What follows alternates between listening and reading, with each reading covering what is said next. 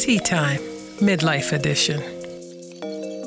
It's not a coffee break, it's tea time. Slow down, relax. It's your turn. Welcome, welcome, welcome, welcome. Turn the tea kettle on, pick your favorite tea, grab your favorite teacup, let it steep. Add what you will. Find a cozy spot. It's tea time, midlife edition.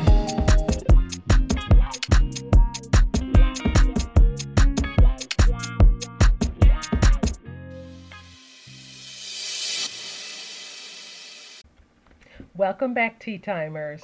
This is Tea Time Midlife Edition. I'm your host, Regina Young. Today's topic is Do you need self discipline at this age? Today's tea I'm having is cinnamon stick from Bigelow. Now, cinnamon uh, stick is, it does help with weight loss as well as reduces gas and increases blood flow. But of course, consult your herbalist and doctor to see if it fits in your health regimen. It's a really robust tea, so it's kind of, I say, a little bit of, I kind of feel like it's a little bit of fall. I guess I was in that kind of a mood, but uh, yeah, it's Cinnamon Stick by Bigelow. But today's topic is Do you need self discipline at, at this age? And the question I ask are you still winging it through life? Or do you need self discipline? So, uh, of course, I looked up the definition, and the definition was intriguing. Self discipline is the ability you have to control and motivate yourself, like to stay on track and do what's right. I was like, okay, well, that sounds that sounds good. And it's like the ability to make yourself do things you know you should do when you don't want to do it. I'm like, uh, wait a minute. but it's self control and moderation. And that was like from a Google search that I was looking for the definition. So uh, when I read the definition, it reminds me of the value and the results that you get and you produce by motivating yourself and you know keeping on track and sticking to literally getting something done and having that level of self-discipline because one thing about me is i'm a very self-disciplined person and it's you know it's by choice you know and i think that's the key it has to be by choice but self-discipline gives you the power to stick to like decisions you made like you follow through with things without changing your mind. That's the point of self discipline. But uh, there is two sides to self discipline. I don't know if you know, because one side of self discipline is, you know, all the results you can produce. But there's a negative side to self discipline as well. And that negative side of self discipline is the imposed, like, force to make yourself, like, or inflict on yourself to produce a result when you're really, you know, don't want to. And I'm like, well, now that I recognize. and that kind of level of self discipline, um, it's really coming from the place of force. And that kind of force pushes yourself, and, uh, you know, you get the results for sure. I'm clear you get the results. But unfortunately, there's a cost for in the face of, uh, um, you know, your body resisting it. Um, it literally, that kind of level of self discipline is like self abuse, and that self abuse is because you're forcing yourself to do something you don't want to do.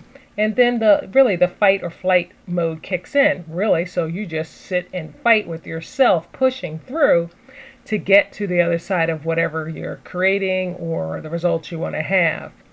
So that's that's that's the negative side of self-discipline you know really you're scared to fail or you're scared to looking bad so you fight with yourself and push yourself you know to produce the results you know that level of tension that cost really causes you know problems with the heart mental state of mind as well as your energy level you know. I can I remember a job I was working and it was just like it was you know probably a, I consider a high turnover job because it's so much pressure and you have to have like a level of discipline to produce the results. But then they wanted you to keep producing the results at higher and higher levels. So you're pushing yourself and pushing yourself and pushing yourself till eventually you make yourself sick. So um, you know, I've really, you know, notice these days that that level of pushing myself has to be coming from the place of choice, of uh, wanting to produce the results versus forcing myself to produce a result. You know, I, I can always repromise something and say, you know what, can't do it right now. I can do it when, uh, you know, give you another time when I can do it because it doesn't work to keep pushing yourself until you break down. So uh, that's that's not the positive side of self-discipline. You know, there's actually three kinds of self-discipline, and I actually didn't know that offhand until I did a little research, and then I found out there's three kinds of uh, self-discipline, and one of the the kinds is called preventative discipline, and it's all about constructive behavior and preventing negative behavior. And I was like, wow, constructive behavior. Yeah, like taking on good habits and things like that to prevent, you know, bad habits, like, for instance, not smoking at a young age to prevent having cancer when you're older. Clearly, would be a preventative kind of uh, a measure of discipline that you want to take on. Another one was supportive discipline. And I was like, okay, got it, which is about you know, like stopping misbehavior uh, by engaging like a person's self-control uh, and get them back on task.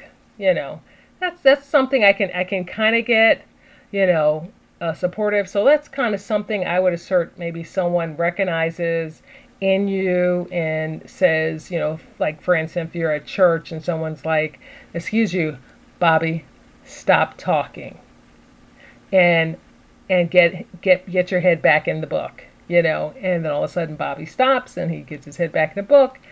That's kind of more supportive discipline. And I could see that. I mean, you can do it for yourself as well. But the last one is corrective uh, discipline. And I thought that was a really good one because it requires you know, like you to identify the problem and then implement the potential solution. And I really can get that because, you know, you might have the problem of overeating, and the potential solution could be going to Weight Watchers. So that is, you know, a great thing for uh, corrective discipline. You know, and that's something I'm not talking about willpower because willpower is, you know, it's like really once again, it's coming from the place of force of forcing yourself to, you know, stay on task or stay on track really against your will and you're using your power to have it work that way. And that's the thing about, uh, um, you know, willpower. You know, it's not quite coming from the place of choice. Choice is where you freely choose to stay on task. And that's that kind of self discipline I'm talking about that brings you uh, power and freedom while choosing to whatever take an action or stay on track or um, do without something, you know, or um, keep yourself uh, in good uh, um, health. It's a choice, flat out a choice. But self discipline is ultimately about self control, self mastery, which leads to self confidence and self esteem and inner strength, to happiness and self satisfaction in midlife, if self satisfaction is the ultimate result from self discipline, then that is the reason to have self discipline in midlife. Because life is too short, and if you're not happy with you and your results, then it's time for a little self discipline and change it. And it is, I can quote, like the thing that keeps me on track. You know, striving, trying, um, creating, it's called, oh, the quote goes like this If it's to be, it's up to me. It's a simple quote. I don't know what your quote is that has you stay motivated, self disciplined and staying on track. So you might want to find a quote that does that for you. Yeah. So um, I wanted to share and say, ba da ba ba, newsflash, newsflash. We have a new website. It's called teatimemidlifeedition.com or teatimemidlife.com. It's all about tea time lifestyle, comforting teas, chill time fashion, as well as um, a wonderful book that's coming out this fall that uh, I am in. It's called Overcoming Mediocrity Unstoppable Woman. It's actually a book with 12 to 15 amazing women sharing their story of overcoming mediocrity and um, actually becoming unstoppable. It is extraordinary. It'll be in late fall, but go check it out. There's so many other delicious things. I, am sure you'll be surprised by some. Please join the um, the Tea Time Midlife Edition emailing list so you can be up to date on uh, all kinds of things that are going to be coming out and launching in the, the fall 2020. So, once again, that website is teatimemidlifeedition.com or teatimemidlife. Thank you. Cheers.